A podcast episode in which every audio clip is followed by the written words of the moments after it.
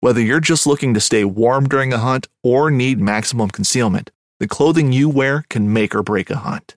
At MidwayUSA.com, we understand hunting clothing has come a long way with more meticulously crafted camo patterns, advanced scent control technologies, and weatherproof options to withstand the elements. Hunters have to wait until their favorite season, but shouldn't wait on gear, which is why Midway USA offers super fast shipping. When you're ready for your next system, log on to MidwayUSA.com.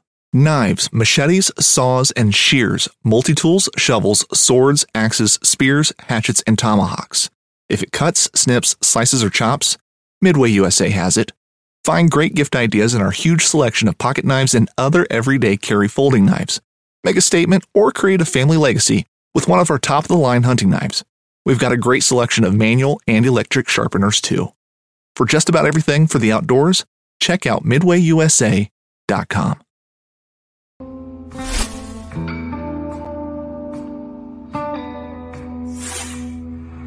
Welcome back to the Paddle and Fin Podcast Network. We're brought to you by Yak. For all your fine quality kayak fishing accessories, go to yakgadget.com. Pelican cases, cooler, and lighter. Go to pelican.com. And the 153 Bait Company. For all your hard and soft bait needs, go to the 153angler.com. Now let's join our special guest around the campfire. Welcome back, everyone. Another episode of Feather for your host, Brad Hurlbus. And tonight we have on a special guest, Jay Dowd. So we're going to bring him in right away. Welcome to the show, Jay. Hey, Brad. How's it going? It's going really good. I'm. Uh, it's middle of December. Uh, we're kind of in our winter break, so this episode actually isn't going to air to January. It's kind of nice being able to work ahead and kind of take that pressure of always having to have an episode every two weeks off me for a little bit. Sure. So that'll be nice. We got Christmas coming up. Um, it's late season for grouse, which if we can keep out of some of this deep snow, I, my dog will still perform well. So it's a good time of year, actually. Oh yeah. So welcome to the show. Um, I kind of start all my shows a little bit the same way. So, with how how you started hunting? Was it a family tradition? Did you grow up around dogs and birds with hunting with your dad and grandpa, or were you like me and in your late twenties? You're like, you know what? I want to try to start doing this. Yeah, no, I grew up around it. My grandpa was always a was always a grouse hunter. I always had a I always had at least one one or two dogs around. So he's been he started dragging me into the woods when I was barely high enough to see over the ferns. That had to have been an experience at that age. I mean, I can't imagine. so before we go too far, because that's going to change the experience. So pointing dogs or flushing dogs? So like right pointing dogs. Oh yeah, the first the first dog I was ever hunted over was a Brittany that my grandpa had. Yep. All right, so that means you were right there in personal with that flush, or at least closer than it would have been with a flushing dog. Yeah, that's, yep. I mean, I used to follow him around with a, yeah, no, he got me a, a, BB gun for Christmas one year, and let me take that in the woods with, with him, and I was plinking around and following him around and listening to him yell at the dogs. well, that's that's awesome. Uh, so, did your dad also hunt then, or is it more like all? You, it more time spent with your grandpa then?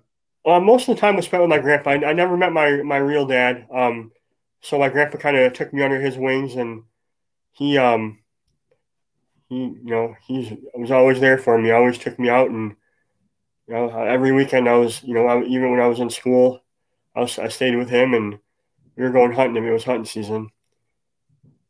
That's awesome. Um, just to grow up around those traditions and the birds at such an early age, and all that experience passed down from the generations, right? I mean, kind of, I'm sure, it kind of helped cut your learning curve because at a young age, you're already looking at and you might not even realize it, but you're already seeing productive cover versus unproductive cover and everything sure. else that goes along with that. Yeah, yeah, it was kind of uh, ingrained in me before I even really knew what I was looking at. You know, I I knew, you know, I you know, kind of knew what what stuff to look for when I kind of got out and started doing it more on my own. Sure. As far I mean, as far as cover goes, yeah. And that's, I mean, for grouse hunters, at least for me, that's a, been a huge learning curve that I'm still I still constantly learning like different temperature, different seasons, different weather, weird weather and patterns that I haven't experienced, like a really early snowfall in October, and how that can just throw the birds for a loop, and all that ex, all that experience over the years, just like knowing cover and habitat, and you know what. I recognize this. I saw this 15 years ago. I'm going to go start here instead. I mean, that's all just sure. that knowledge is just just amazing when you think about it. And like to have it passed down is just just puts you one step farther ahead of having to figure it all out on your own. Yeah there, there's a lot to it it can be intimidating at times for sure. Yeah I, I run into that. I mean i get like i first i hunted the UP for the first time this year for grouse. I mean okay. i live in wisconsin never really decided to make the trip decided to make it this year to explore a new area. And it's daunting when you have no experience in an area. I can look yeah. at logging maps, tells me it was cut at this age or this age. I can look between onX, the Michigan DNR's got some phenomenal software that's for free as well. And even when you look at all of that, you're like, all right, this should be a good area. You get there and it's nothing like what you visualized on the map. Right. Yeah, yeah. Sometimes the maps can throw you for a loop too. You know, it tells you it's one thing, and then you go way out of your way to get there. And it's, you know, it's instead of being a 10 year old aspen cut, it's a 50 year old oak stand. So you, you, never really know. It's, it's, you know, you, you can use that stuff and, and, it does help out a lot, but you still, you know, boots on the ground, there's no substitute for that. I, I agree. When it gives you a starting point, like to point the truck yeah. in a tr- certain direction, and then you drive there, and it's like, man, this is some really old pine, which was supposed to be like nine year old forest. right. But but I'm over here now, so let's just keep exploring until yeah. we find something that's been cut. Yeah, you hit the nail on the head though. It does point you in the right direction. It'll get you gives you a good jumping off point. And that's I mean, that's all I, I if you like I like to explore. So with mm-hmm. liking to explore, even if I wind up picking an unproductive area, just cruising around logging roads, I enjoy that. Now, yeah, I'd much rather yeah. have boots on the ground watching my dog work in a productive cover. Yes. Yeah. But even even just to drive around like these big national forests and just like there's a lot of beauty to be seen. Yeah, absolutely. Yeah, that's fun. So where are you where where where do you call home then? I I live in Flint, Michigan. Okay. Kind of downstate, not not too far downstate, but kind of just below the middle there not too many grouse around here. I got to drive a little bit to get into them, but sure. But so you have grouse in Lower Michigan in the northern half, though, correct? Uh, yeah, there's a grouse down here in the southern parts of Michigan too, but okay, it's not not the way they used to be. I mean, there's still woodcock and stuff down here, but you got sure. woodcock and pheasants and stuff like that. But for the most part, you're driving north to, to get into the grouse. I, I I can get into pretty good grouse cover about an hour north of my house. Oh, that's that's not a bad. I mean that that makes no. for a good day trip, even a sure. half a day trip. Yeah, I gotta go. For me, being in, I'm in Madison, Wisconsin. Mm-hmm. Um, I've got to drive a to get into hunt cover that I actually is worth hunting, in my opinion. It's about two two and a half hours. If okay. I really want to just go a little farther and go to three hours, I'm in really good habitat. Then. Sure. So that's it makes three hours, six hours round trip makes for a long day. But if the weather's right and I got nothing else going on, it's it's still not a terrible drive. Yeah, once you get in the woods, it makes it all worth it anyway. Exactly, and and like you, I have woodcock that come through here, so yeah. and that's and that's a favorite little bird of mine to chase. Mm-hmm. Absolutely. So Michigan, so Michigan's where you call home. Um, I the listeners don't know this yet, but I know this. You're you're a big grouse hunter.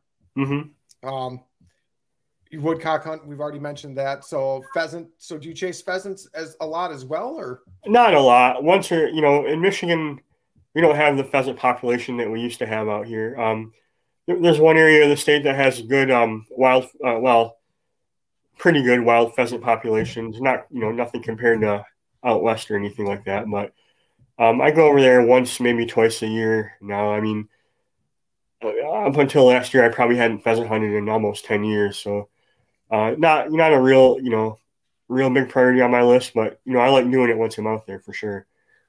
Sure, I get I get it too. I mean, Wisconsin doesn't have a known wild bird population for pheasants. Mm-hmm. We have a DNR program that puts pheasants out. That's nothing I really care to chase. Yeah. I'd, I'd, much rather go chase wild grouse and wild wild woodcock, and Absolutely. to be an and to be an hour away from from grouse territory in which you are. I mean, I wouldn't. I, my focus would be due north, and my compass wouldn't yeah. change. I, I already know that for a fact. Yeah, yeah when so, I was a kid, I used to be able to go, you know, right around here. My grandpa farm, the farm my grandpa grew up on. He'd take me out there after school, and uh, we could, you know, we could hunt grouse, woodcock, wild pheasant, and quail all right in the same spot. Um, but that's uh, that's been most of that land's been plowed over long ago, so I haven't been hunting over there in about twenty years. But it used to be, used to be, you know, decent pheasant or decent grouse and pheasant right right down here in uh, this part of the state. But it seems that um, the trend with the grouse is that you know they keep on you know the the the boundary for for good grouse habitat keeps on getting pushed farther and farther north all the time. Yeah, loss of habitat. I mean, you got more houses coming in, right?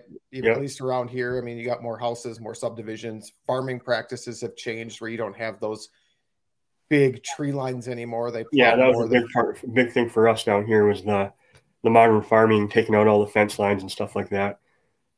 That's what got rid of our pheasants, our quail, and our you know, a lot of the grouse kind of hang out in that kind of stuff too at the old farm that I used to hunt. Sure. Well, because then you get that tree line, then you get the wider fence lines and everything else. And I I wasn't hunting back then, but from what the people I've talked to in Wisconsin, same thing. The change in farming practices really we lost a lot of that nesting habitat for pheasants, yep. and that's when our wild pheasant population really started to take that decline. Yeah, and nothing against farmers. I want to say no, that. Right no, now. absolutely nothing, against farmers. But I mean, I support farmers. I support farmers 100. percent They're out there to yep. make a living. It's their land. They, I mean, I, I, I, have nothing against it. It's just nothing more than it's changed the landscape, which has changed the wild bird habitat. And sure. It's nothing, nothing pro or against either, right? Right. just want to make sure that's thrown out there because I don't have anything. I don't want oh, this yeah. to go like this guy doesn't like farmers. No, nothing like that. nothing like that at all. Nothing more than a habitat conversation. so I mean, you even had quail back then. Yep. Yeah, we had uh there was always, you know, two or three, you know, good sized coveys and we you know, we wouldn't kill very many of them, maybe just one or two a year. Um, but we mostly just used them to run our young dogs on and it was it was always fun putting them up and you know I'm fortunate to have been able to take a few wild quail here in Michigan and um you know I mean there's still a few of them around. I had a friend that messaged me a picture. He had one in his uh he had a had um, had some in his backyard uh, over the spring and summer. So uh, there, there's still a few of them around. Um, we we still have a season on them, uh, believe it or not. But it's been a long time since I've actually seen one myself. Probably 20 years. And even if you, I mean, and I wouldn't. I'm not going to speak for you, but I'm assuming even if you did flush a covey, that oh I, yeah, I wouldn't. I, I, wouldn't would, shoot at it. I, I mean, wouldn't shoot them. No, it's you know, more, be nice just knowing they're there. Right, exactly. Be more like I mean, because hunters are one of the greatest conservationists out there, right? I mean, and and even though the, the, DNR says that it's illegal to have that season, I mean, we we normally a lot of us go one step farther. Whereas if we see like an endangered bird or something like right. that, where even if there is a population, we'll let it walk, we'll let it fly, yeah. and we'll just enjoy that sight of that flush and the dog work.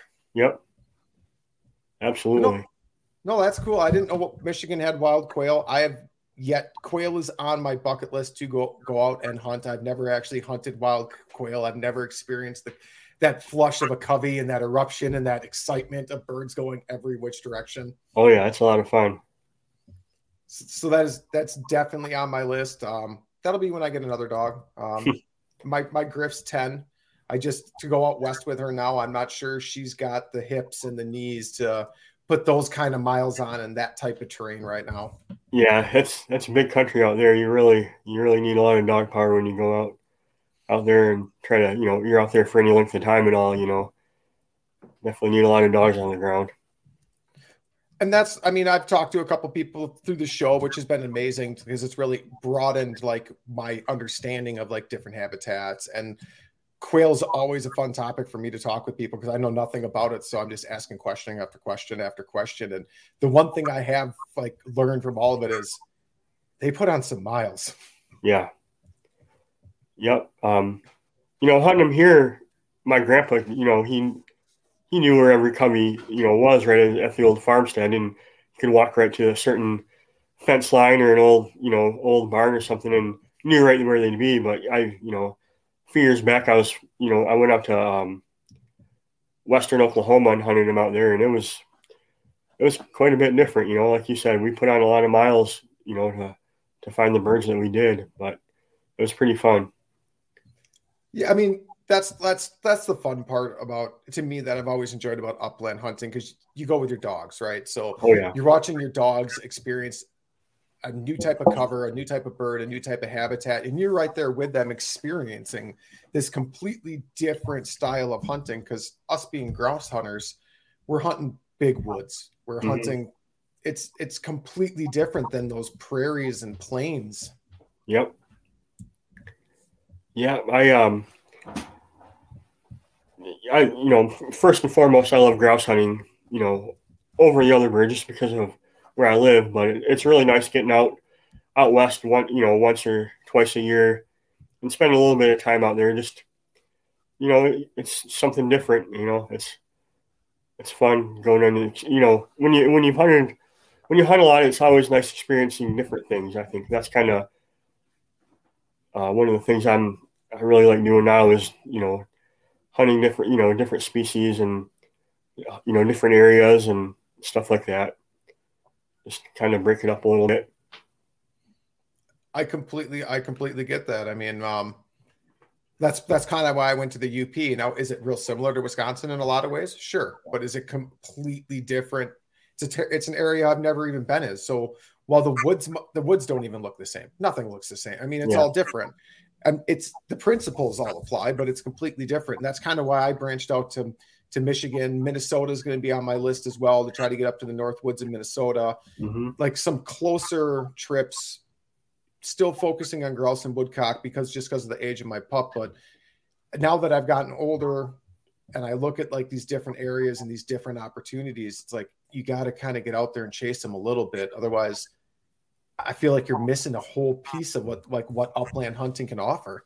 Yeah, absolutely. And you know, nowadays with um with all the, you know, with onX and stuff like that, I mean, it's really helpful, you know, tell you know, helping you, you know, tell you where to go and stuff like that. You don't have to, you know, go through an outfitter or anything like that anymore if you want to do it yourself. It it, it helps, you know, the the average hunter out as far as that, you know, as you can it takes a lot of the uh, takes the intimidating factor away from it. For me, anyway, you know, I'm always like, well, once I get out there, where I go? Like, what maps do I look at? And you know, it tells you where you know the public land is and where you can hunt and all the access points and stuff like that. And um, it's really, really a game changer.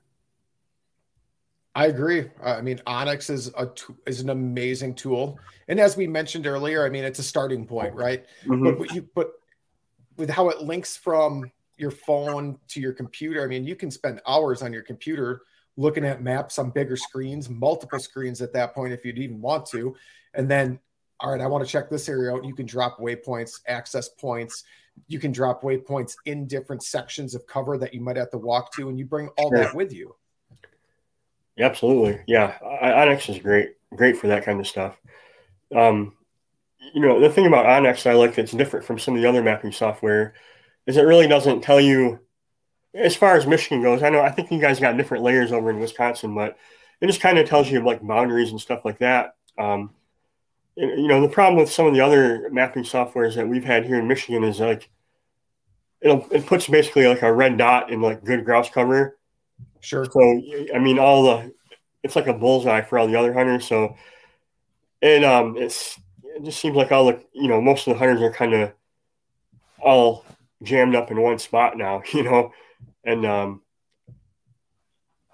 you know, for better for worse, that's how it is. I mean, it's it's great as far as you know getting people to the to the cover, but it's you know it, it's kind of you, might have uh, if you go up there on a Saturday morning, you're going to have to drive from you know through a couple of these spots, and you're going to see some people spark some people park where you we're hoping there wouldn't be anybody parked. And I, I, the, the internet has made things far less secretive, right? Yeah. I mean, it's opened up a lot of knowledge that before was just took hours of driving and boots on the yeah. ground whereas now you can look at national forest layers that tell you what year they were cut. And yeah. if you know what year you're looking for you can eliminate a ton of land right then and there. Yeah um you are right wisconsin does have some even more detailed layers than michigan which points you in very like it takes a lot of guesswork right out. Like if, yeah. if you trust those layers which I will say sometimes they're accurate, sometimes they're not, just like right. onX, right?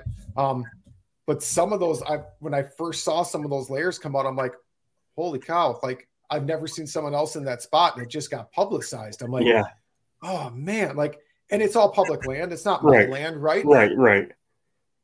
But if you didn't find it, now you yeah. know. Like, so yeah. I, I know exactly how you feel there. Like it's great that it's giving people the tools and the knowledge to get out and chase these birds but it's also a little piece inside of me selfish that's like man i knew about that spot. Right. i didn't want it to get let out there. Right right. And, and, you know it's not it's still just as hard to shoot a grouse as it was before but uh you know it's just just one of those things. And, and another thing i mean just because the, yeah onX or whatever is telling you you know a piece of land is good you might get there and even if it's good habitat there might you know it doesn't mean there's going to be birds there you know? You still got to get out and hunt when it comes right down to it.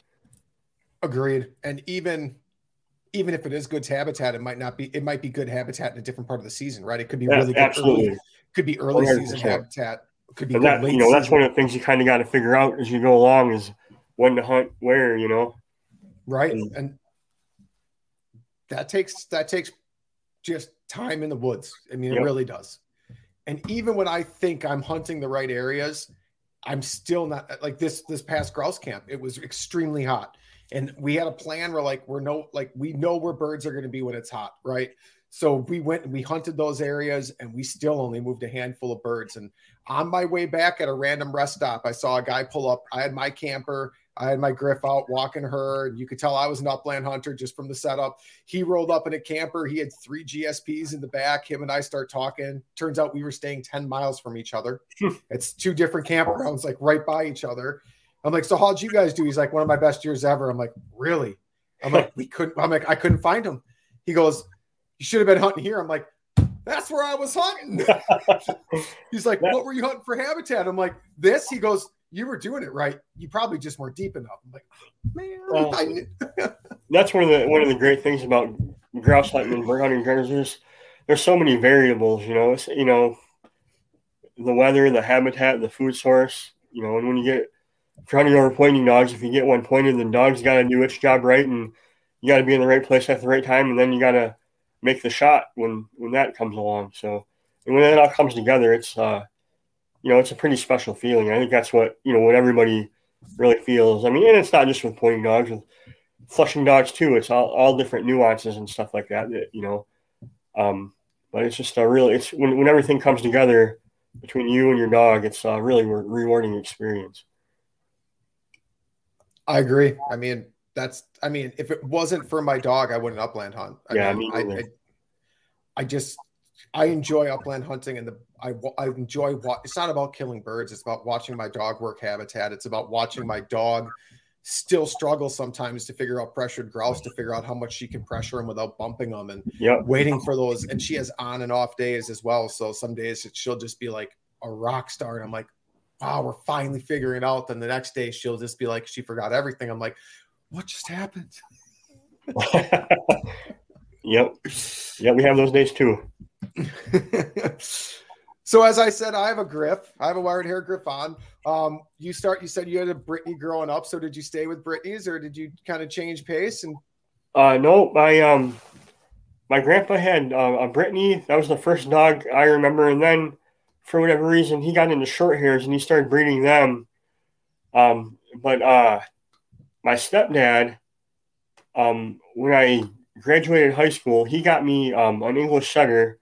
From back then, it was a um, a pretty well known breeder um, from out west. Uh, and after I got that setter, I mean, it was a it was a it was a good dog. I mean, I didn't know what I was doing training him or anything, so it just happened to I lucked into this dog, right? And uh, it was it was a good dog, and my grandpa liked it so much he he got a setter, and then we've both had you know I've I've had setters ever since then. So and that was 19, you know, in the mid 90s when I when that happened. So.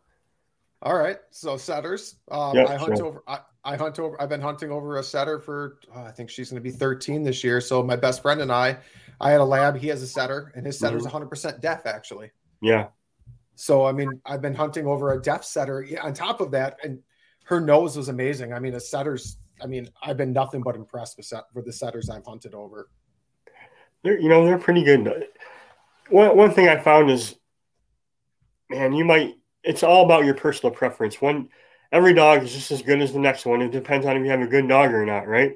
A good right. setter is no better than a good pointer or a good griff, or you know, they're just I just happen to like setters and I like their temperament. The ones I had anyway. I've I've also seen some setters that were they were rascals and I wouldn't want them around. But uh, it's kind of what I got. You know what I stuck with, and I'm a setter guy now. I got I got well, I have five of them, but my oldest setter lives with my grandpa now, and she's retired. So I got four of them that I still hunt with and live in my home now with me. All right, that's that's a good size pack. I mean, that gives you plenty of time. I mean, that gives you plenty of fresh dogs where you can mm-hmm. you can work a lot of cover in a day with four dogs. Yeah. And as you were saying, like with dogs, I mean, each dog has its own personality, right? Where I've hunted over good setters. I, my lab was great. I love hunting over my griff. I've hunted over GSPs. I've hunted over Brittany's, and each dog is slightly different with how they work work a field or work the woods and everything else and not comparing the lab as that's, that's a flusher. So completely different comparison. But right. setters have a different way to work work the woods compared to a griff, compared to a GSP, compared to a Brittany, and right. You can have good dogs and bad dogs in each, obviously, and a lot comes down to training and temperaments and good breedings. But as you were saying, like you found like the setter fits your personality great. Where I, I really like my griff right now, but if my style slightly changes, a GSP might slightly suit me better, or sure.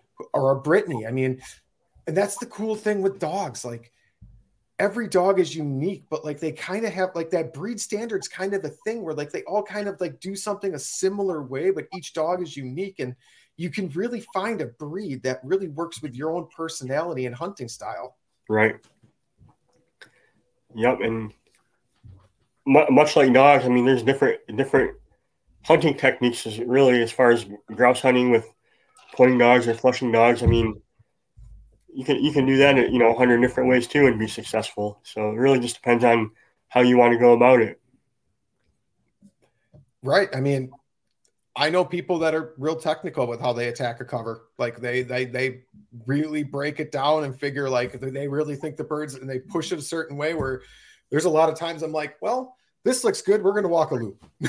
yeah, that's you know I've been doing it for quite a while, and that's kind of still where I'm at with it. I, I I don't I don't think about it too much. I know I have different spots that work better at you know different times of the year than others, but uh, for the most part, I just I just go until I start finding them, you know.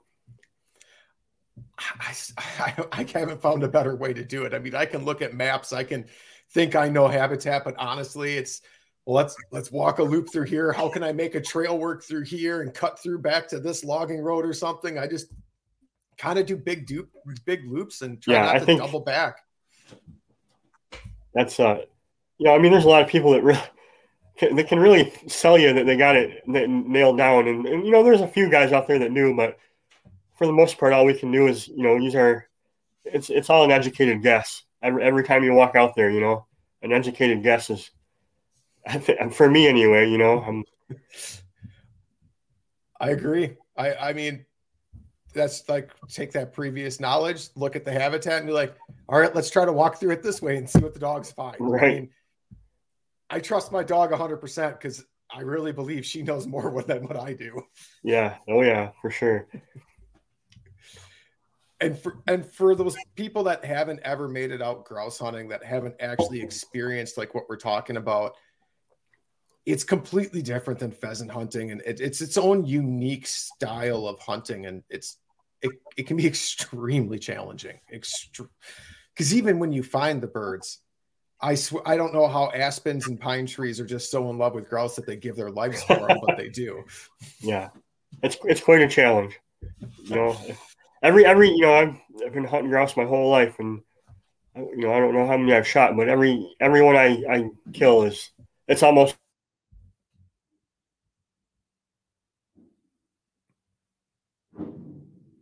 Oh boy, we lost you here for a second. I'm sure you'll come back in here shortly, hopefully. Little bit of technical difficulties. He probably can hear me right now. You probably can't even hear him. I just can't hear him. So um we'll hang out here for a second. Maybe write the time down. Maybe do some fancy editing if this doesn't come back real quick here.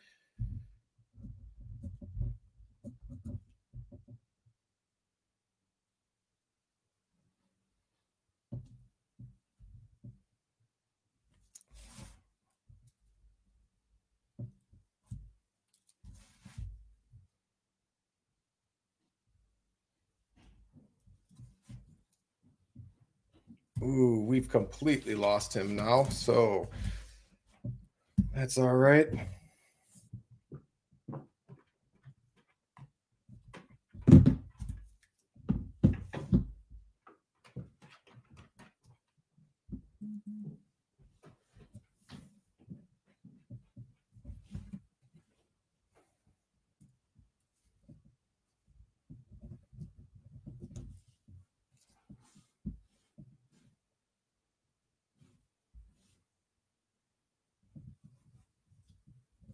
Mm-hmm.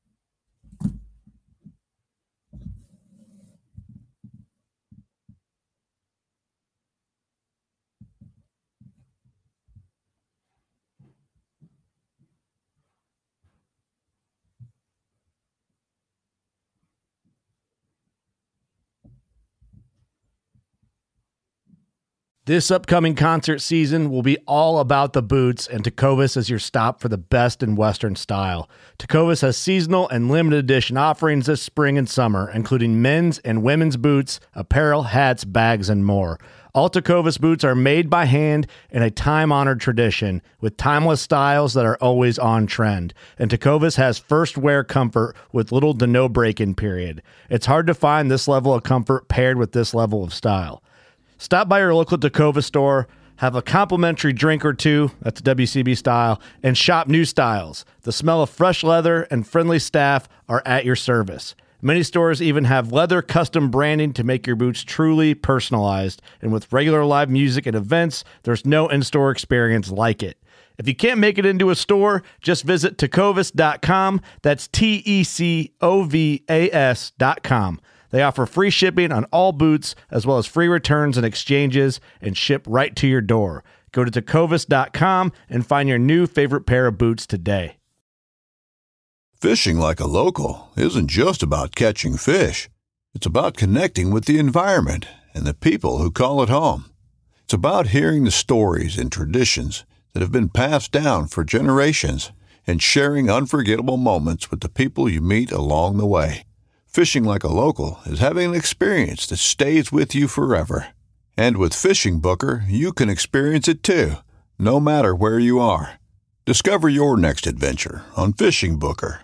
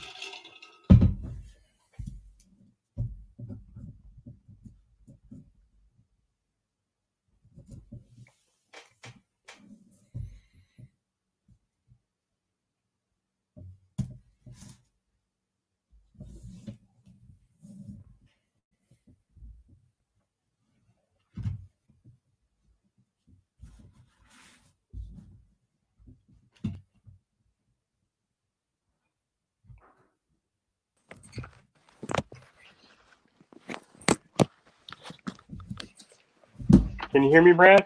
I can hear you. Sorry about that. I don't know what's going on. I had to. I switched over to my phone here. I don't know what's going on with the computer. That's all right. With the fancy magic of editing, we'll just cut out three or four minutes here. And that's why I keep a pen and paper and I talk for a minute. I'm like, eh, nope, we're going to edit all this out. So we'll just. Sorry about that. Oh, no, it, it, it happens. It. it says I got I have internet, but it won't. I don't know. I'm not a computer guy, so. Nope, that's all right. It happens. I mean, I just roll with it, man. If I let this, if I let the little things like this bother me, there's no way I could do this. I just got to try to remember what where, where we left off. What, what were we talking about? We were talking about dogs, covers, hunting covers specific ways. Yeah. And just kind of following the dogs around. I can work us back in on that. So yeah. All right. Are you good? You, you you're good with the phone? So. I got All right. my fingers crossed. All right. We'll just cut this back in at 3310. Sure. All right, a little bit of technical difficulties, but we're back. Jay's back in the house, and we're gonna pick try to pick up right where we left off, which you would think that was less than three minutes ago, and I already kind of forgot. But I know we were talking about chasing dogs around cover, so that's an easy point to pick back up. But I kind of just follow my dog around, knowing that she knows more than I do, and let her lead me through the cover. I kind of give her a little direction, like if I think we should be hunting swamp edges, I'll keep her towards the swamp edge, or if I think we should be hunting more towards aspen or anything along those lines. But for the most part, I kind of just let her tell me, like, hey, we're going this way. I smell birds. Absolutely.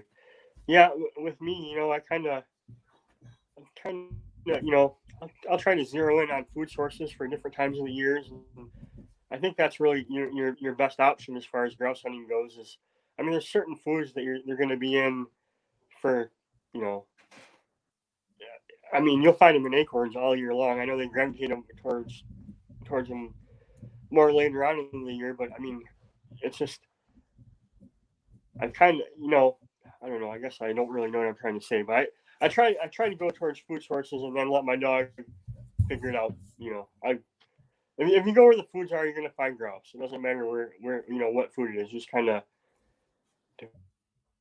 depending on what time of year it is, you know. I agree. I, I mean, food. I mean, if you can figure out what the food source is, what the grouse are currently feeding on, I mean, that's that's a huge key. And I know people that bring a plastic bag with them every time they go, so they can cut a bird. As soon as they drop that first bird, they cut the crop open right there in the field, and right. they inspect. And then once they know, is it clover? Is it berries? Is it acorns? Is it is it crickets? Is it bugs? I mean, once they figure that out, they know. Like they they they completely change their game plan.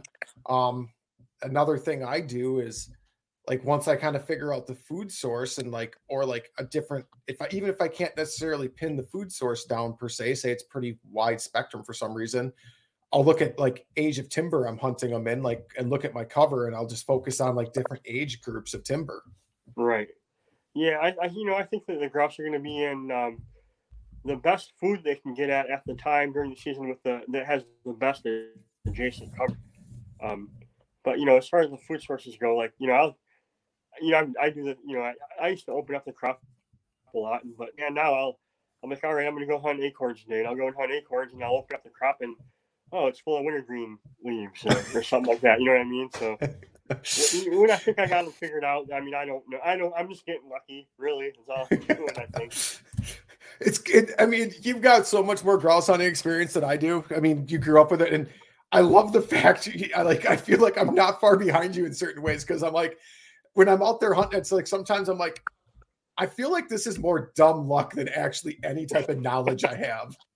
Yeah, uh, that really, that's, I mean, like I said, it's, uh, you, you stay making an educated guess every time you go out there. For me, anyway, I don't want to. I know there's going to be a few guys out there like, oh, I know what I'm doing. This guy must be an idiot. But for me, I'm, I'm just making an educated guess. I go out there, I use all the information I have available, and sometimes I get into birds, and sometimes I don't sometimes I'll I'll get lucky and hit one of the ones I get into. But and that's the best part about the luck right there. I mean, they are such a fast little they're, they're such a fast little bird to hit and the way they can maneuver through trees like a little fighter jet it just blows my mind that they that when they when they rocket off and they take off that I haven't seen one whack a pine branch or something yet. Like I've, I've never seen it. right. Yeah. Uh, it's, it's, you know, it's crazy. It's, that's part of you part of the reason why it's so rewarding when you actually you know when you finally get one after you miss four or five and then you finally you know when it all comes together and you hit one and that's what that's you know that's what makes grouse hunting so great but it's it's just crazy you know you know when you take a lot of when people that haven't hunted them out for the first time they you know man i don't know about you but man I, so many people that see them for the first time they I mean, you got to tell them that, man, you're going to have to start shooting at these birds, regardless if you see them or not. You know what I mean? I, I, I know exactly what you mean. Like, I feel like they're almost like awestruck. Like they see it flush and it's like, like all they see is fleeting glimpses of this bird. And it's like, you're going to have to shoot. And they're like, shoot at what? I'm like, that shadow. I mean, it's kind of a shadow. I mean, yeah. you might not get a better sight picture than that. And that's right. kind of why I don't, I mean, I've taken a lot of people out grouse hunting that I've never grouse hunted before, but it's not normally where I start them. I normally start them with woodcock. Yeah. I mean, woodcock. Yeah, you know, absolutely. Yeah. I, um, go ahead. No, I, I mean, I, I guide, I'm a grouse hunting guide during, you know, the whole regular season. And, okay. Um, man, the, a lot of people, they, they, you know, they watch a lot of birds fly away before they finally realize like, oh man, you know, that's the best look I'm going to get when get at when I'm going to have to start shooting. And but uh, you know, as far as woodcock goes, that's really that's the way to start somebody off. And you know, as far as hunting hunting grouse is you know woodcock. They handle better for the dogs. They you know they they usually give you a better shot. Um, they hold better. That, I mean, I mean, I think a lot better. of that better they hold better, which allows you to get closer, get people in better positions. They don't spook mm-hmm. as easily. Like, they, I mean, you can pressure a woodcock a lot more with getting people walked up closer to the bird. They seem to fly different. I think the best I heard it is they fly more like a helicopter where they go up then out, where a grouse just is like they'll stay low and fast and weave, whereas a woodcock, I, I mean, yeah, you'll get those the ones that fly like a little squirter here and there, but a lot of mm-hmm. times they just pop straight up before they head out. It's just it's almost feels like it's more controlled chaos than the ultra chaos of grouse hunting. Absolutely. Yeah, they're definitely more predictable.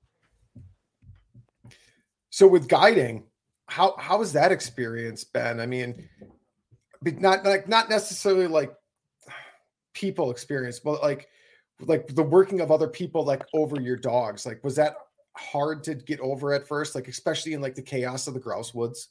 Yeah, honestly, at first I really didn't know what to expect and um, I've been doing it for seven years now, and um, uh, man, it grew from something that kind of yeah I wanted to try, um, but I was anxious about it, to something that really you know man I just love I love being able to do it. Um, I, I like being out there without a gun and just following my dogs and you know helping out other people. Um, and just you know some of these experiences for people, you know they they drive up from you know a couple states away, uh, where you know they a lot and a lot of the people I've you know I've never even seen a grouse before, and um, man, it's just, it's to see how excited they get, and um, it, it's really you it's a, it's really a great experience.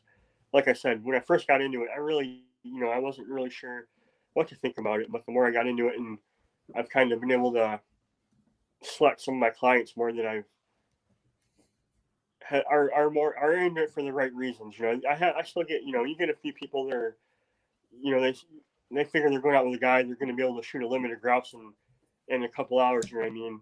And those are the guys that you know you can pick them out right away right when they walk out of the truck. But most for the most part, my clients are just great. You know they they know that they're probably you know they might not get a bird all day long, um, but when sure. they do, you know a lot of my clients come back you know for four or five years now and just um, it's really a great, great friendships I've uh, developed over the years doing this, and um, it's the the grouse woods is a great place to bond with people. Uh, as far as that goes. I agree. There is something like special about the grouse woods, and I, have said this on the show before, but um, when I'm out grouse hunting or woodcock hunting, I'm completely immersed in that moment, right? Like nothing, nothing else matters. I'm watching the dogs. I'm watching I'm watching the woods, everything just I'm in that moment. Like like deer hunting sitting in a tree stand, I think about everything. Like it's solitude. And that's a great way to place to reflect. I have nothing wrong with that. duck hunting is really social for me. I mean, I don't like duck hunting alone because it's a it's a super social thing for me. It's joking around, drinking coffee, like acting like fools in the duck blind. But like when it's and but upland hunting is such a it's such an immersion exp- immersion experience where it's like that's when I'm out in those grouse hoods, it's me, it's the dog, it's that moment, and it's nothing else. Right, absolutely. It's uh, Eh. man, when the bell, you know, that brief window, you know, when the bell stops and then you're walking in for the flush, there's just that can't be beat, man. There's nothing in the world better for me. I agree, and it's nice to know you're a bell guy. I feel like so many people have gone away from the bell, and man, I just love the sound of a bell. There, you know, I uh, I, I I run beepers and bells. Um, uh, for a while, I was just running the beeper on silent mode only, and you know, just you know, enjoying the silence when I was out there. But um, an older guy I hunted with recently, he he reminded me of the uh, the nostalgia of, of a bell and what it can bring to the woods. So I I got my bells back out. Now I, I run my bells again under, in, in most circumstances, and uh, you know, I that's I yeah, I run so I run a, a bell with a, a beeper in point only mode, so I don't I don't have to listen to the, the beeper all, all you know until, until the dog goes on point. I Sure. I don't you know I, it's you know it just sounds unnatural in the woods having to hear a beep every minute or two. And I also you know as far as a lot of my friends run GPS and stuff like that, I don't I haven't found it necessary for my dogs, but um man, it seems like you know no offense to people running GPS, but a lot of the you know, a GPS is great for the guy that's got the GPS in his hand, but it's not doing Right. doing the guy that's walking in the woods very much good. You're like, all right, my dog's on point 120 yards to the northwest, you know. Um, so and and you know they spend a lot of time looking at that GPS too, but I like I like following the bell and then waiting waiting for it to stop, and then I'll hone in on the beeper. Sure. And I'm I don't run the beeper, but I'm kind of similar. Like that's like I run a GPS, but I listen mm-hmm. to the bell. And if and my griff hunts close. Griffs are griffs are known to be a close hunting dog in the grouse woods. Sure. That's kind of why I got it because I was so used to hunting over a flusher.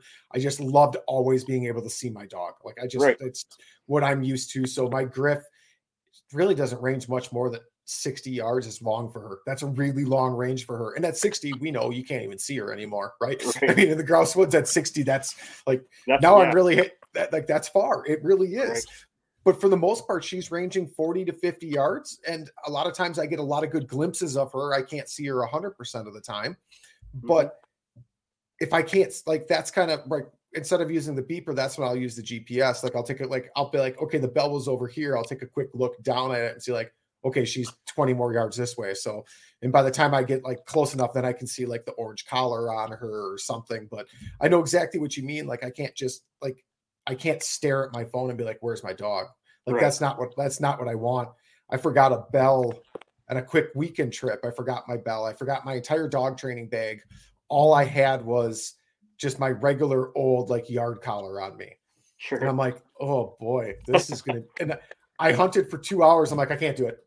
I Right. drove around every store in the closest town until I found some sort of bell that would work. I'm like, it just felt too wrong. Like it just Right. like I felt like I trust my dog. She's never ran away. Like it wasn't the fact that I didn't have the Jeep. It was just that I had no way of locating her at all. And if she does push out past 40 yards, but she will, I have no idea where she is anymore. And then if she goes on point, I don't want to call her off a point because now it's like well, now I'm now I'm trying to like scold her for doing what she's supposed to do. I'm like, it was just turning into a bad situation really quick.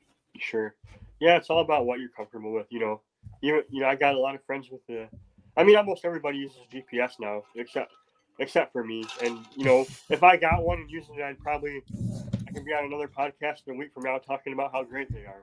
But Um, yeah, I'm you know, I always use the bell, and then man, I remember when my grandpa got you know he sent away and got the fir- one of the first beeper collars I ever saw, and this thing was crazy compared to what they are now. This thing looked like a like a beer can velcroed to the dog's collar, and uh, that thing took about 15 minutes to get going, you know, and yeah, it only worked about half the time. But sure.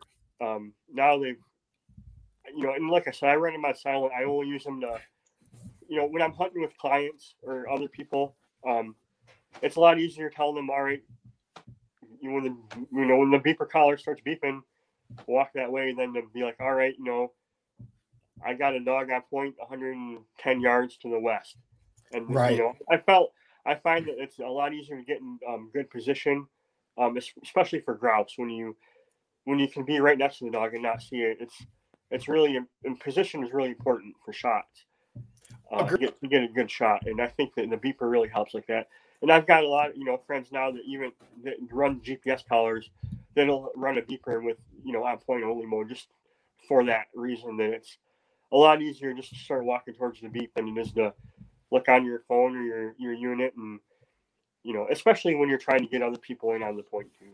Sure. It's No, that one thing when it's just you, but when you uh, you know, like I said, if I'm following a guy that's got a GPS and he's got a dog on point, I don't, you know, I'm all I'm doing is following him at that point. And Right. you're following another guy to a point, you're not going to get much shooting in when you're going walking towards your grouse dog. for for the grouse, I mean, you bring up a valid like a super valid point I never even thought of because I cha- I follow that bell around and most times I don't need to look at my GPS, but I'd say it's probably 50-50 because sometimes I she is far enough out there where it's I do Mhm. need to look at that. Um but you bring up a valid point. I mean, following the sound of a beeper in allows you to keep your eyes up, especially if she's on point and your pressure bumps that bird. At least Yep. you're looking in the right general direction and you might actually get a shot opportunity. Yep. Yeah, you know, and like I said, there's a that's just what I do. There's a lot of other, you know, a lot of people are probably Right. scratching their heads right now thinking I'm an idiot, but that's what's worked for me. Well, you, everyone makes the argument, right? Bells scare bells. Grouse get used to bells, and bells like they they scare birds, or beepers Mhm. scare birds. And oh, you should just run 100% silent on a GPS collar. And I know people that are successful doing that, and their confidence levels high enough that they can. It's just I I I miss the sound of that bell, and maybe that's because it's just what I started with. Because the person that mentored me when I was in my 20s, my best friend's dad, they, he ran a bell. And that was You know- before, like, he'd been grouse hunting forever before collars were even a thing, and they just ran bells.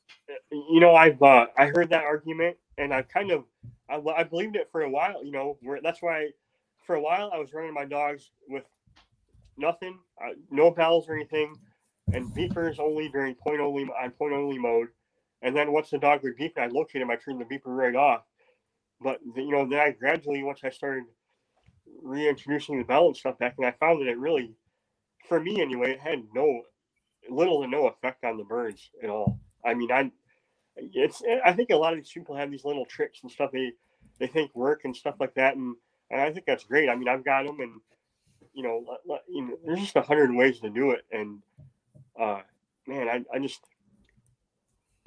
I personally I don't I don't think it really makes that much of a difference as far as the, the you know the the the bell or whatever you know unnerving the birds. Um, I think it's more important to kind of keep your mouth shut when you're going through the woods than it is, you know, as far as like having the bell bell going. Sure. Um, yelling at the dog's probably more Yeah. detrimental than That's- than yeah. the bell ever will be. And not and not only is it you know make grouse finish, it's like man, there's nothing more annoying than walking through the woods and somebody that's talking to you about what you're going to eat for lunch the whole time. you know, when you're walking to a point, it's just you know. I, I've never had to experience that because I've never guided different like different random people, right? And the friends, like the friends I hunt with, we we know what we got. The, we know what we're doing, and the people Sure. I've introduced have been so excited about going with because they either- they they've never thought about hiring a guide, or they can't afford to hire a guide, or it's nothing they've really wanted to pursue other than like a one or two time thing, like just to experience it. That when the dog's on point, like they're super focused on that, but I, I, I can see that though. I can just see some person like just being like so nonchalant, being like, "Oh, I can't wait to get that turkey sandwich when we get back to the truck." Oh yeah, as you're yeah, walking in on a point. It, it happens all the time. yep, they'll talk about the crazy stuff, and you're walking in, and you know the dogs have point right over here, and they're they're talking about what what cartoons they watched yesterday. That's amazing, and uh, maybe maybe that's their way to process all the excitement. I don't know. Sure. but yeah, I mean, I guess like I said though earlier, like when I'm in the grouse woods, I'm just focused in that moment, and that's me. And I think that's kind of like the people I surround myself with, though, who have a really similar style to me. And the reason that we do this is really similar. Yeah. And maybe that's why I don't experience that very much because I'm surrounded like because I don't guide, I don't take clients out. I just take friends out and I take like acquaintances I've met either through online resources or through like a friend of a friend that wants to try it. And we're all really similar. So that's probably why I haven't had it. That's probably why I haven't experienced the random thoughts walking into a grouse point.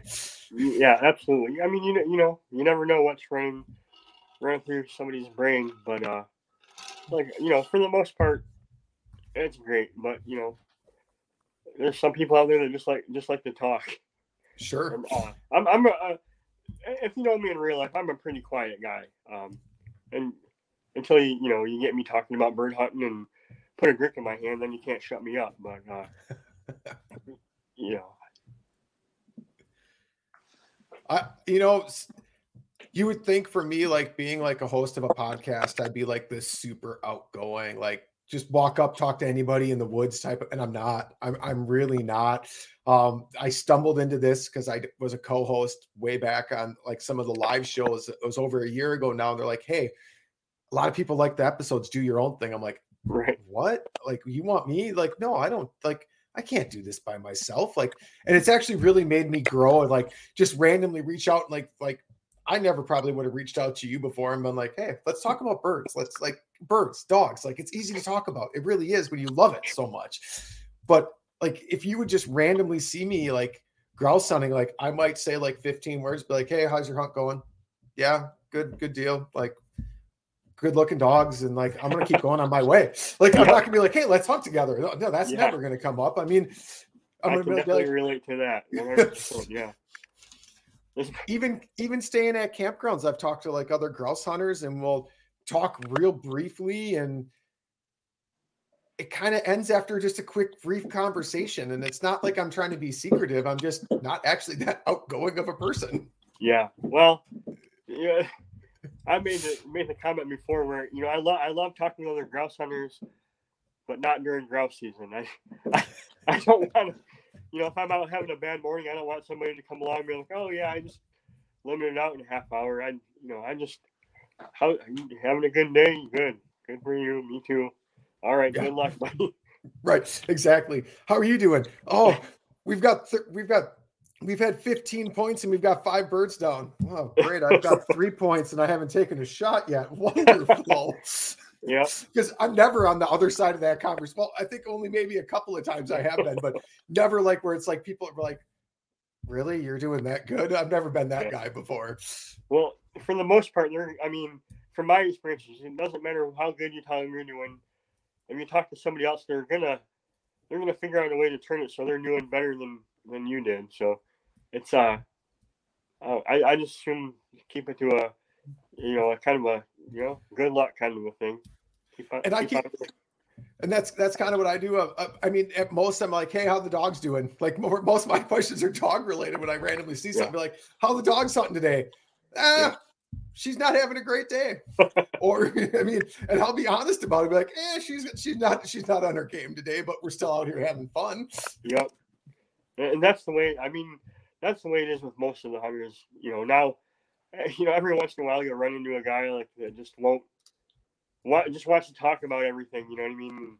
Sit down and talk about his day and your day, and you don't, you know, you don't know the guy from Adam, but he wants to tell you that he shot 80 grouse last year and this and that and another thing. And those, those are the guys I really that really make me want to kind of like crawl underneath the table when when the conversation gets going. But for the most part, for the most people I talk to, it's you know, well, all right, well, good luck and that Right. stuff. But And like with like the, the people I hunt with, I mean, it's kind of funny. Like the like I we do a grouse camp every year where we camp and stuff like that, and we'll recap the day. But most of our conversation literally has nothing to do with grouse hunting anymore. Like in the grouse, like in the grouse woods. yeah, yeah, yeah, right yeah. after like like driving to a spot, driving away from a spot, or like driving to a spot, we're talking about different covers. Like, do we want to hunt here? We'll hunt there, looking at maps still, like trying to figure out what we want to do. And then we hunt it.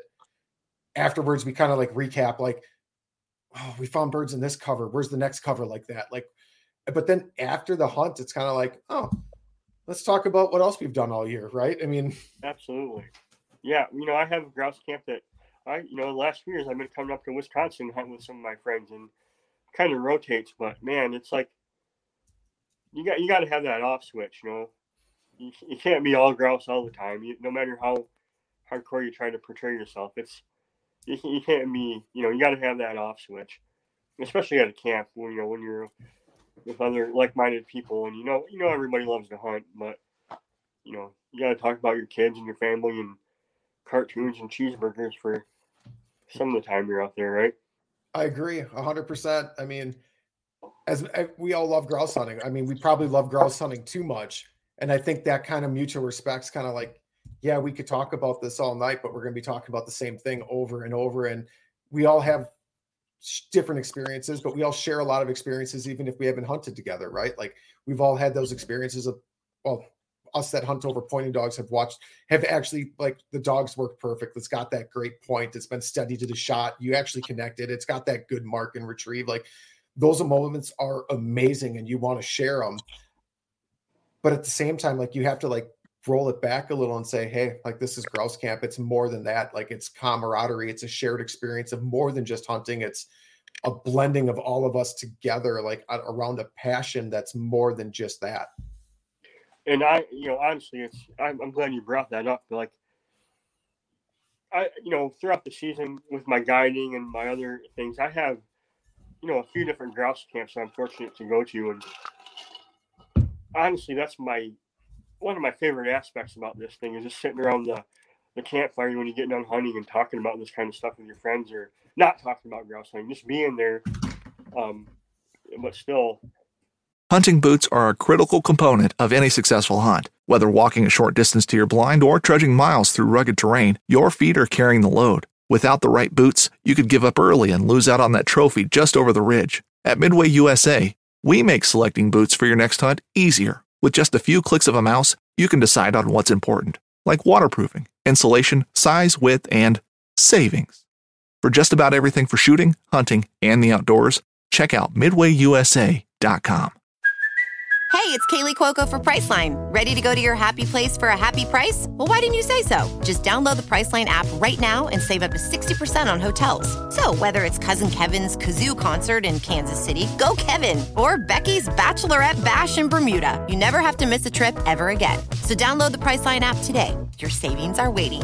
Go to your happy place for a happy price. Go to your happy price, Priceline kind of you know immersed in in the whole thing. I don't know if that makes sense or not, but no, it makes perfect sense because it's it. That's why you're there, and you're yeah. all excited to be there to hunt grouse. And yeah, there's a lot of, but there's a lot of like other experiences, like cooking dinner, right? Like yep. just as simple as like cooking dinner or drink, or like someone brought a, a rare bottle of bourbon or whiskey or something, and yep. they're talking about like, oh, I really like this beer. Try this beer, and there's so much more to it, and no, we're not all alcoholics. I'm just, but there's so much more to that experience. And really, that's kind of what I try to like my, my show be about. It's like, it's try to like be that same experience of we're going to talk birds. We're going to talk like, like what's your favorite dish even at grouse camp and we didn't get there but it's like the whole like it's like i try to make my show kind of replicate that experience of what we all feel like sitting around a fire after a hunt, just like recapping, like going back over like how our seasons have kind of been, but like just like our life in general, because that's really what it is. Yeah, absolutely. I agree 100%. That's, you know, like I said, that's one of my favorite aspects of the season is going to different grouse camps and getting to talk with different people about different things. And, you know, it doesn't have to be about grouse hunting because we, you know, we all know that's on the back of our mind, but, uh, you know, around the campfire, that's what tomorrow is for. And you can talk about anything else you're sitting you know next to the campfire. Um, and it's you know it's it's great but as far as my favorite dish goes though to bring that up man we, we, got a pretty good macaroni and cheese dish that comes comes after our grouse camp and uh, man. I give you credit because i do a smoked macaroni and cheese like around oh, the holidays. Man. and my kitchen is a disaster every time I'm done because I mean it's 100% from scratch with heavy cream and everything else like it's and like it's it's a long process. I couldn't imagine doing that at grouse camp. So well, I give you guys credits for that. My my my my wife actually makes this macaroni and cheese ahead of time, and I bring it in, and then um, one of my other friends, he makes this chili out of whatever elk or deer he, he shoots that year, and we we combine the two. And, and well, the first night we have the macaroni and cheese, and the second night we have the chili, and then the consecutive nights we have what we call a chili mac, which is the macaroni and cheese mixed with the chili. That's awesome. That's, that's uh, that's what we really look forward to. That that's awesome. Our our our our running camp tradition for the past two or three years now for a meal for us is I've been bringing my smoker with, and we've been smoking, and I've been smoking brats for like four hours, like oh, a yeah, really low, good great. smoke. And then we bring a skillet or like a Blackstone with, mm-hmm. and we chop up a bunch of onions and peppers and mushrooms and everything, and then we we get all that going, and then mix all like the um, smoked brats. We slice them and throw it all in there into like this big, I don't even know what you'd call it. Like it's just this big meat and pepper and veggie thing on the skillet, which is all seasoned and greasy and oily, and it, it's pretty darn amazing. Yeah, that's yeah, that kind of stuff's great, man. You need that kind of stuff, you know, around the grouse camp. If it was all, everything was all grouse and dogs and guns all the time, and I don't know, it'd be pretty cool, but it'd get it'd get boring after after a few years, I think. I think it would just get to be a little, little Not, over the top, little, and like yeah, it just be too much of the. I mean, you only can have so many new stories around dogs, and I mean, there's got there's and that's like what we've already said like that's the great thing about camp like last camp we went up fishing like we got done cooking dinner and we were sitting right on the lake i brought my canoe and all of a sudden it's 10 30 at night we're like let's go see if we can find some walleyes. And we caught i caught a 19 inch walleye nice. you're allowed one over 18 i'm like hey we just got a midnight snack and we actually went back and filleted it and cooked it on the fire right away. That's awesome you know what? You'll you'll remember that for the rest of your life.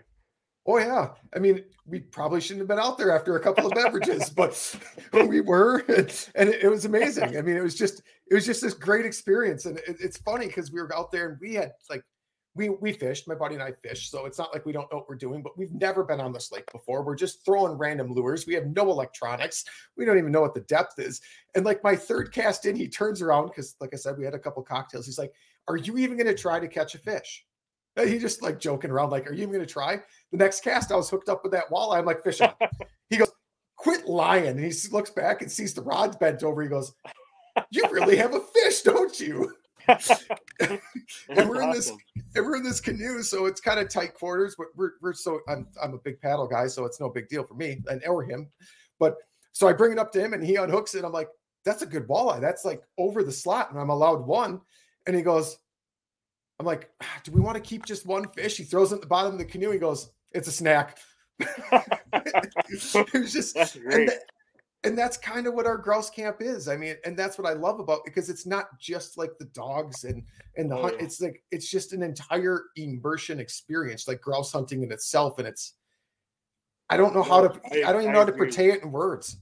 Yeah, I mean, I have uh, my grouse camp. One, you know, I've been we've had it for about seven years now, and I could throw a couple of guys under the bus with some with some stories, but man, it's the stories that you know that's what we talk about next year. The next year at camp is what this asshole did when right. he was, you know, in, in, in the sauna at night, rather than you know the, the, you know there's always the you know the birds and the dogs and stuff like that, but um, it's cool to be able to um, introduce a couple other elements to, to I, the the whole experience, you know.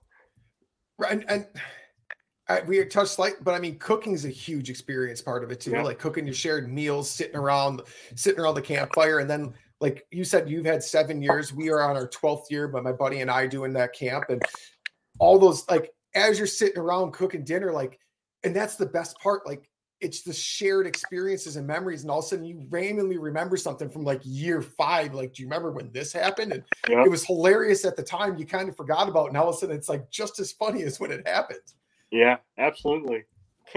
The camp experience for me is is fantastic. I've I've recently, you know, I grew up um, when I was a kid. You know, one of my fondest memories about hunting was my grandpa's deer camp. You know, not to get off the subject of grouse hunting. Um, but I remember they had my my grandpa and all my uncles and everybody had this this great deer camp here in Michigan, and um, the spot where they had the camp is um, got cut down, and then when it regenerated, um, you just there's no spot to camp there anymore. Sure. But um, I still I recently I don't deer hunt a lot, but me and one of my grouse hunting buddies have went back and recently started um, having a deer camp again in the closest spot near, uh, you know, the old spot where my grandpa's camp used to be. And man, it just brings back so many memories of me when I was a kid. Just like before I was even old to hunt, I'd walk out to the, you know, there's a corner there with the, in the trail trails all met, and you know, be looking down the trail, waiting for one of my uncles to get back, and seeing if he was dragging a buck or not with him, and stuff like that. And uh, it's you know, it's memories like that that you make with with your friends. You know, especially at camps. You know, that really stick with you for your entire life. I think anyway.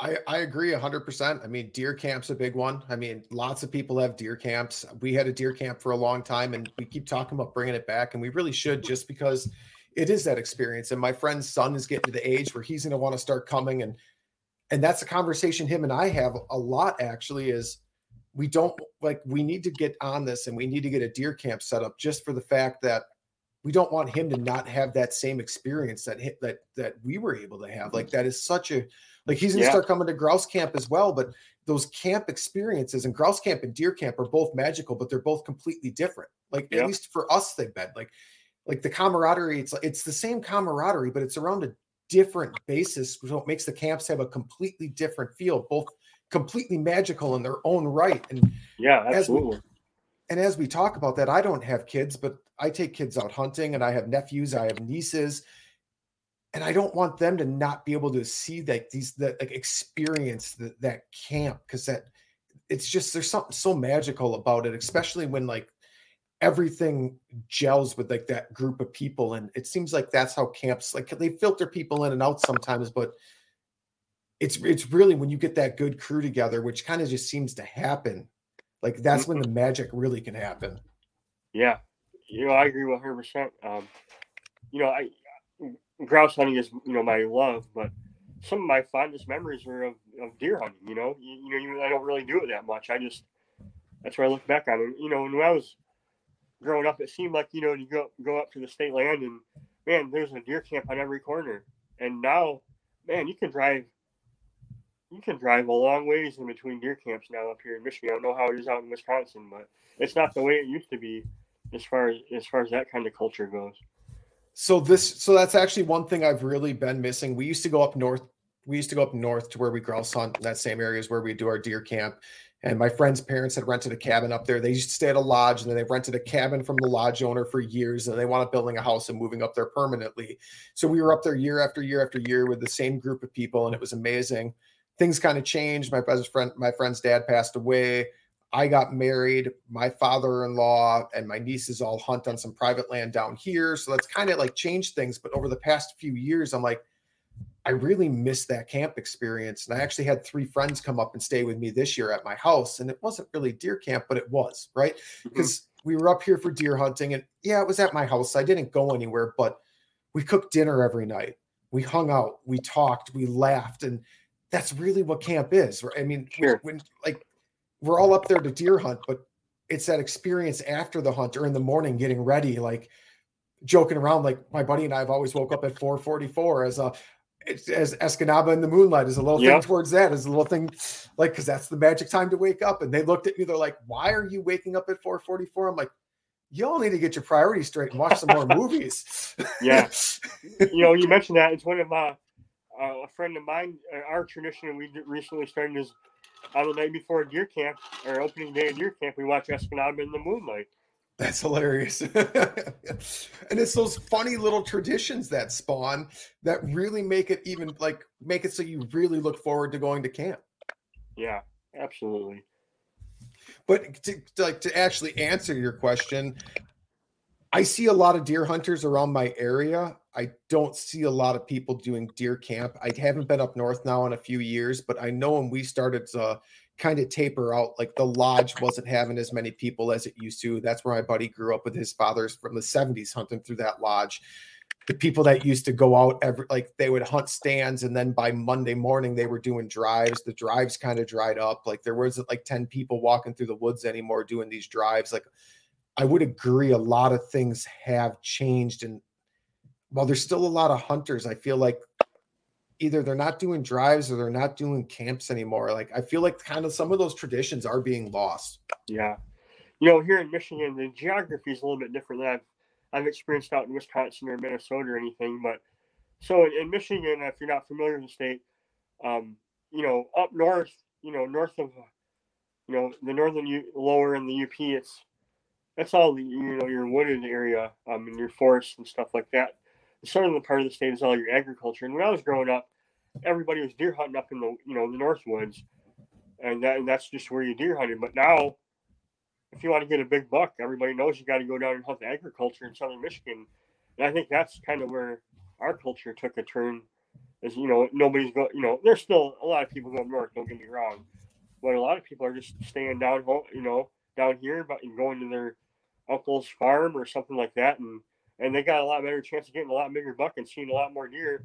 And, and that's another thing. Is just, there's just a lot more deer now than there used to, used to be. You know, Agreed. you don't have to drive anywhere to go go find them. I, I, I, and that it's the same in Wisconsin too, because we, and we've, that's actually been a, a, revolving point of our conversation to restart deer camp. Are we going there to shoot deer or are we going there for camp? Because we have a much better chance of shooting a deer down yeah. here where we live. That's um, exactly like, it too. Yeah.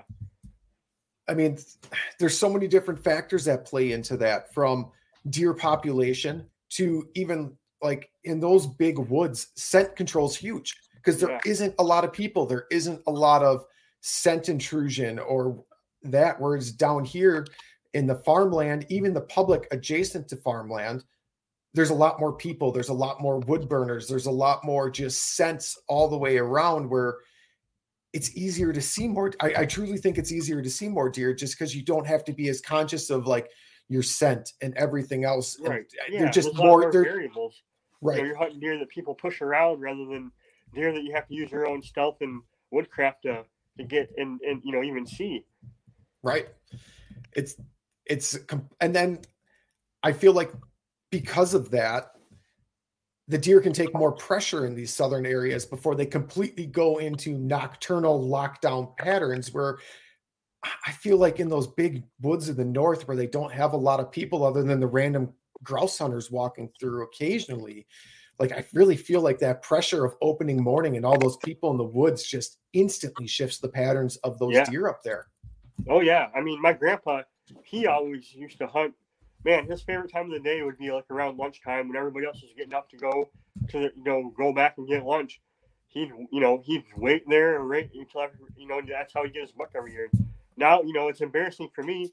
I'll hunt up there for you know a couple days and go home without a deer. And my wife would be like, "Well, how do you know?" I'm like, "Well, I saw one or two. I'm like, "Oh, my buddy, you know, my brother shot a 12 point in his backyard, you know, on opening morning." And I'm like, "Well."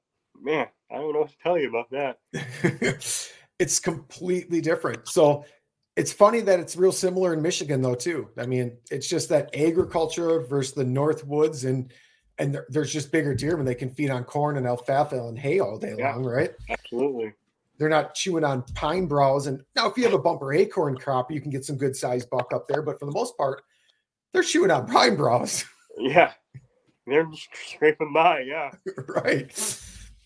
So it's it's real interesting that that Michigan's kind of seen that same thing where people have stopped nest like and like you said, people still go up north, but I feel like you are right in the fact that people are staying farther south and focusing on those either trying to get permission hunting friends land or public land down south rather than making that drive up north. Yeah i mean if you're really serious about getting a big buck it'd be foolish to drive up north and hunt in the big woods. I mean when you can i mean most times you're hunting down south, you're hunting these deer where people know where they're at. They know, right, for the most part, where they're. You know, it's and, and they have a lot better food, so they got better. You know, better. I mean, it, really, it's if you want a big buck, but if you want, you know, the whole camp experience, which I like, and it seems like you like. I mean, I, I just like going up north and hunting the big woods and that's that's exactly what we're trying to figure out because we we miss that camp experience but we want to make sure like the the young like Steve's son and the young like the inexperienced people actually have a good opportunity to shoot a deer because if you sit up like I can I can go up and I can enjoy it just because of the camp, right? Because I enjoy yeah, camp right. so much. But I've shot deer, I've seen deer. Right.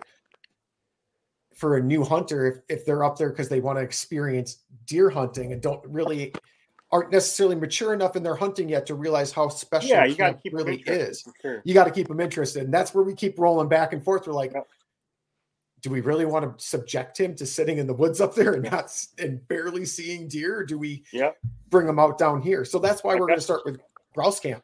Yeah, I guess it's kind of like hunting, you know, bringing a young hunter in on woodcock or grouse. You know. Mm-hmm.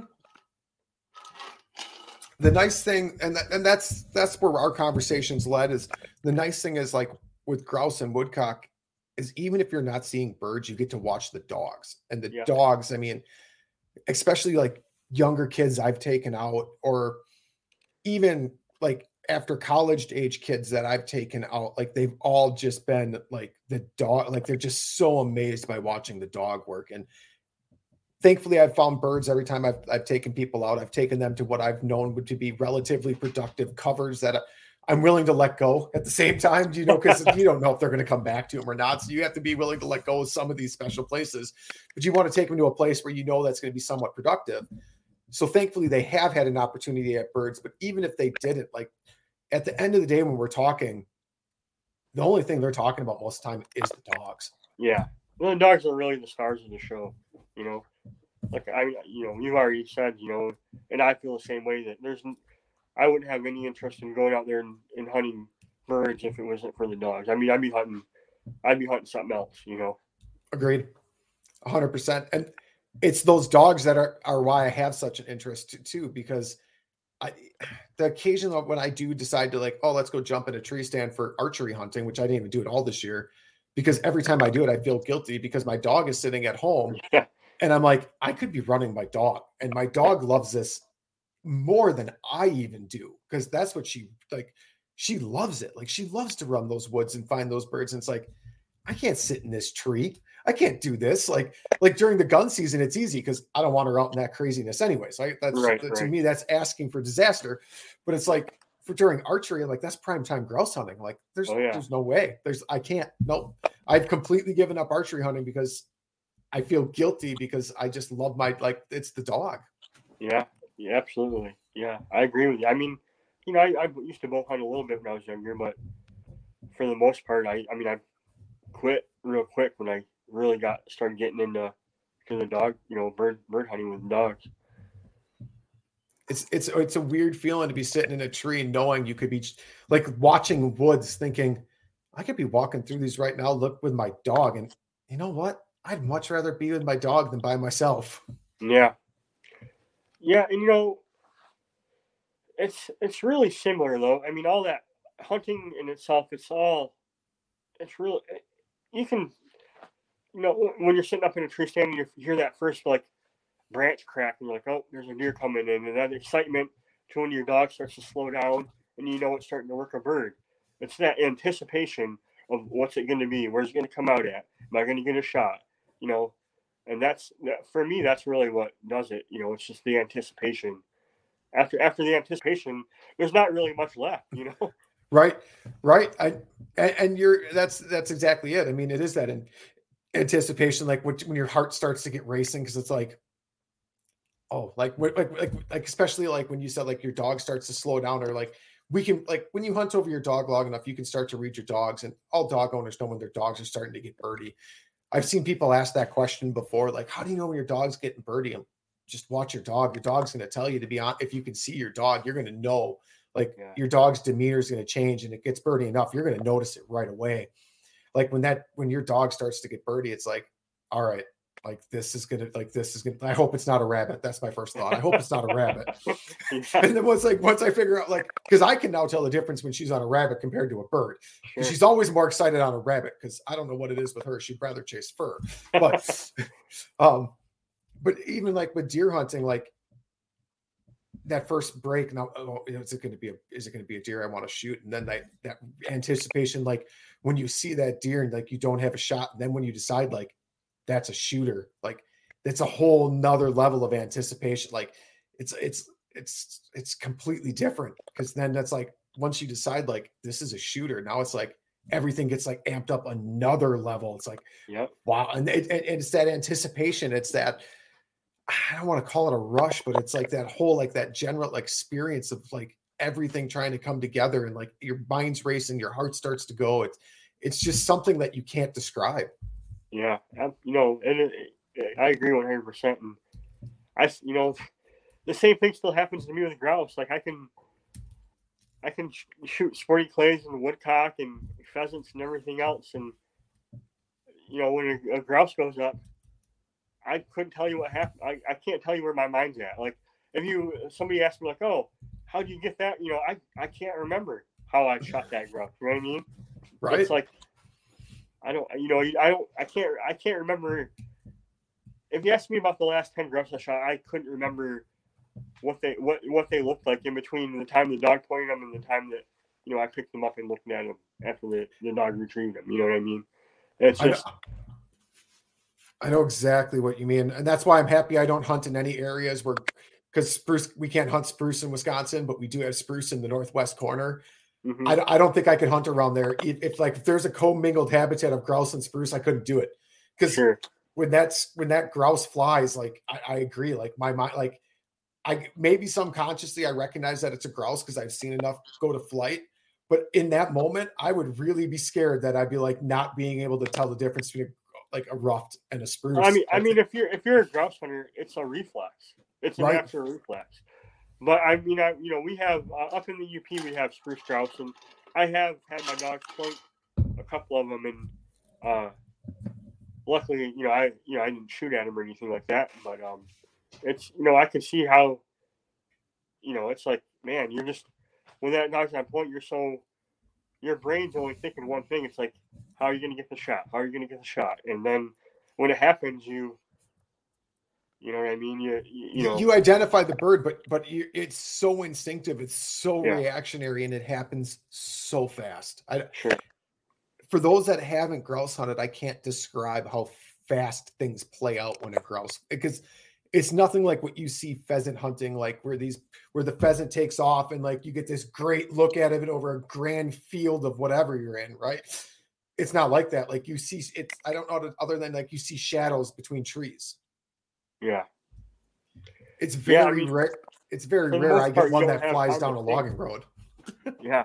You just don't have time to think, you know, it's all instinct and, and reaction. And that's what, I mean, there's, there's been a few times where I've taken a few, you know, a few clients out and, uh, you know, man, I had this girl one time and she was with a, it was with a bigger company and they all got outfitted with brand new brand new Citori's and she had this, they gave her this brand new Browning Citori, uh, 12 gauge. It was like a huge gun. Like it would have fit me. And there's this Okay. little young, you know, this, I say girl, she was a woman, but she's very small. And uh, my dog, when I pointed, this grouse got up and the first shot she fired was from the hip. And then she mounted the gun and shot, and I watched this grouse ball, And she was like, "Oh, I got one!" And man, that was the first, the first grouse that she ever shot at. You know what I mean? Wow. But, and I, you know, I have to tell her, I'm like, man, you know, it's you're you're very you're very fortunate. You know what I mean? Good, you know, good for you. You got lucky. And then Right. you know, she never. I don't think she ever even shot at another grouse the whole rest of the trip. But sometimes you get sometimes you get lucky, but for the most part, you you do a lot of missing, and you know, I, you- I agree.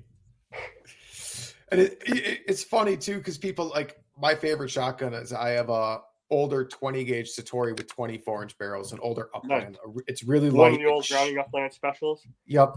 Yep. And I love it. I love that gun with the 24 inch barrels. And and people are like, but those don't swing. I'm like, you ain't swinging on grouse. Because if you swing on grouse, you're gonna bounce off a tree and you're never gonna complete your swing. Yeah, I mean, you know, that's another thing. When I, when I was a kid, my grandpa always like, well, you want the shortest gun you can get. Now everybody's talking more about balance and everything like that. And, you know, I can see that. But so I, I traded in or sold off a lot of my shorter guns and I got a little bit longer guns now. And, but man, it doesn't, for grouse hunting, it doesn't make a difference. When you're, when you, when you got time to think about your shot, it does make a difference. But for Agreed. grouse hunting, I don't think it makes a difference at all. You're not swinging through anything. You're just shooting. I agree 100%. If anything, the only thing I would rather have a shorter gun that fit me perfectly because it's because it's all about your mount to me with grouse hunting. Because if, if you're not mounting your gun right, you, you're you're not pointing where you're shooting because you're not Yeah, swinging. You don't have time all to get what it all boils down to with grouse hunting is your timing, and that plays into your mount. You know, you Right. you know you get to know your gun. You get to know you're bringing up to your cheek, shoulder. You know, safety, cheek, shoulder, pull the trigger, and that's all. It's all about timing. If you want to be consistent, somewhat consistent with a grouse shot, and, and there's a lot of guys out there that I know they're really good grouse shots, and they make me look like I'm an idiot. I'm, I, I, I'm a very streaky shooter. Um, sometimes I, you know, I can shoot, I'll shoot five birds in a row, and I'll, I'll feel like I'm, you know, the king of the world, and I'll miss the next ten. And uh, sure. but I, I think that's pretty common. But uh, I- I, you, yeah, I miss probably ninety percent of the girls I shoot at. That's for sure. I, I am, I am probably too selective on shots. I do let a lot of birds pass that I feel like are slightly out of range because I don't want to wound one. I don't want one to sail Sure. off and then my dog doesn't find like, or Yeah, like I think that, or like I feel. that.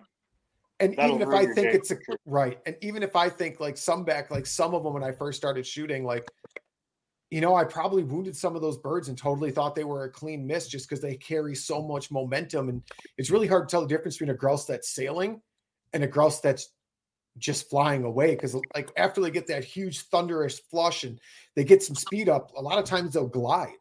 Yeah, they'll carry shot. Yeah, one of my um, man, I I like vintage American shotguns. That's kind of my thing, and I really like Parker shotguns. I don't have a big clutch or anything. I can't I can't afford to be that guy, but I have a couple nice guns that I like a lot. And uh, one of these guns I always wanted was a Parker Reproduction 28 gauge. When you need mealtime inspiration, it's worth shopping Kroger, where you'll find over 30,000 mouthwatering choices that excite your inner foodie. And no matter what tasty choice you make, you'll enjoy our everyday low prices, plus extra ways to save, like digital coupons worth over $600 each week. You can also save up to $1 off per gallon at the pump with fuel points. More savings and more inspiring flavors make shopping Kroger worth it every time. Kroger, fresh for everyone. Fuel restrictions apply. And I got one, and uh, I shot it really well at Clay's, and you know I took it out bird hunting, and man, I was shooting these grouse, and I didn't have any indication that I shot them, and then you know 50 100 yards down the trail, my dog would go on point, and it'd be this grouse that I just shot, and it'd be there stone dead. I'm like, man, you know, so that got me thinking, man, what about all the grouse I hit that I didn't find, you know? Right. So then I moved back up to uh, you know 20 gauge and 16 gauge is what I shoot mostly now. But um, you know, like you said, there, I mean, it's just a horrible feeling if you leave something in the woods like that. I I I mean, I agree. I get I just I get as torn up about losing a grouse or a woodcock as I do if I make a bad shot or I've made a bad shot on a deer, I think twice with a bow where I tracked it and couldn't find it. And honestly, I am just as torn up about a deer as I am when I know I watched a grouse fall or a woodcock fall, and for some reason we just can't find it. And I get just as torn up about it. Absolutely. I can't. I mean, I losing a bird is it. It just sucks. Like it. It and it's unfortunately it, it is a part of hunting. It, I mean, having more dogs on the ground always makes always helps, right? Having a dog that hunts dead really well always That, helps. yeah, but- that's another reason why I could never, you know, I couldn't fathom hunting without a dog is because it happens so. There's so many birds, even on a, you know, on a normal day. There's a good proportion of my birds that would, you know, both grouse and woodcock. That if I didn't have a dog, I wouldn't, I would not be able to find them. You know, just Right. because when a bird hits the ground in the grouse woods in the fall, especially before the ferns, and just where you're hunting them at, it's like finding a needle in the haystack. I mean, you, can be a proponent of hunting birds without a dog, but there's, man, there's just no way you're going to find a good proportion of your birds without a dog. I, I agree. I've watched. So I rescued my Griff at six, and we worked a lot on Hunt Dead. And we were, and, and when I first got her, like I, it was really hard to get her to focus on Hunt Dead. It really was, mm. And we worked really hard on that. And this year was her first year. Like I really was proud of her. Like she retrieved a ton of birds this year, so Yep. it was amazing. It was really really good for us. I really, lo- I mean, we had a great year when it came to retrieving birds. Um, but I remember watching a woodcock fall and just kept working her in that area and working her in that area and working her in that area. And I'm walking around as well. And I knew that bird was there, and it took me 35 minutes before I found it because I it, she wasn't hunting dead yet. I was still working on that with her, and it took me 35 minutes, and I knew the tree it fell in front of because it was kind of in a clearing and it flushed out of it flushed out of a thicket through a clearing t- towards an old oak, and I watched it like bounce through the branches of this oak. So I knew mm-hmm. it was right at the, and it still took me 35 or 40 minutes to find this woodcock. Yep. Yeah, I mean, you got to figure if they're they're holding on to their last breath, they don't. They're going to do everything they can to avoid being found by whatever's pursuing them. So, Right. yeah, I had a you know similar experience. I was out in Wisconsin here. Oh shoot, just just last month, and uh, it was it was getting towards the end of the day, and me and my buddy that weren't familiar with the area uh, went went in, and we just had two of my pups down, and uh, we got into a bunch of grouse, and I shot one and I knocked it down, and went over to find it and couldn't find it, and then I put up another bird that I thought was it. Turned out to be another bird, and I got that too. And I had two birds down without it. You know, when it was getting dark with two puppies on the ground, I couldn't find either of them. And ended up having my buddy go back and getting some of the older dogs and coming back, and they found both. They, they found both of the birds, but um, that's just another thing where people don't really think about. You know, just finding the birds for the initial flush is finding them after you knock them down. Which can be far more challenging. I mean, it's Can be far amazing. more challenging. Yeah. it's amazing how that coloration of their feathers and grouse and woodcock have completely different colorations, right? I mean, gray phase, red phase grouse, and then you got the completely different browns on a woodcock. Man, when they hit a forest floor, they Oh, man, disappear. Yeah, you can be staring right at them and not see them. It's it, it's just amazing how well nature's camouflaged those birds. And like when you actually hold them in your hand, you're like, how does this thing blend in? It's grays and blacks, or it's reds and or it's browns and black. It's like this really doesn't look like anything that's on the fo- but when they're on that forest floor, Yeah. wow. Yeah, you put all put it all together, and it's better than anything we could come up with as far as camouflage goes. Absolutely. I feel like more camouflage manufacturers should look at like bird coloring when they're looking at trying to hide things. Yeah, maybe I should start deer hunting in a grouse suit. There you go. There. I'm- right now, I'm right now. I'm picturing like a, a grouse colored big bird suit. Hey, at least we give everybody something to talk about at camp, right? Yeah, that it would. That it would. Well, I really appreciate you coming on. It's been a really fun show. It's been a great, great talking about like grouse camp and the dogs and the birds and like just the woods and that experience in general. So I'll I'll give these last couple minutes to you. If there's anybody you want to thank, let any if you want to like let anybody know how to follow you on social media or anything like that. Yeah, sure. I mean, I mean, I'd like to thank my grandpa. He's really the the main reason I do. You know, I'm I'm still. You know, I never got interested in hunting to begin with, and then my wife, who she's really an enabler as far as me being able to get out in the woods in the fall goes. But you know, uh, you know, really, it's just you know, just getting out there and enjoying yourself with your with some like-minded people and your dogs. That's really what what makes it all you know worthwhile to me. So uh, yeah, and you can follow me. I don't really get on Facebook too much, but on Instagram, I'm uh, Upland Lowlife, and um, yeah, that's really really about it. And that's underscore that's upland underscore low, right? Correct? Yeah, Yep. that's it. And then if you want to let everyone know the name of your grouse guiding business, if you are taking on new clients, if you're not taking on new clients, you can be like, I'll let you know later. Yeah, I'm uh, right now. I'm not really you know not really taking on any new clients, Okay. but uh, get a hold of me, you know, through my Instagram, and if you're, you're interested in anything, and uh, you know, get hold me through there, and we can talk about it. Sounds good. Well, Jay, like I said, I really appreciate you coming on. Why don't you hang out for one second? I'm going to close this out here and then we'll do a brief recap after. Yeah, sure. Everyone else, to all the listeners, as always, I wouldn't do this if you guys didn't actually want to listen to me talk, which I, I don't know why you do. Um, so, but thank you as always. And until next time, keep chasing that experience. Thanks for tuning in to another killer episode on Paddle N Fin.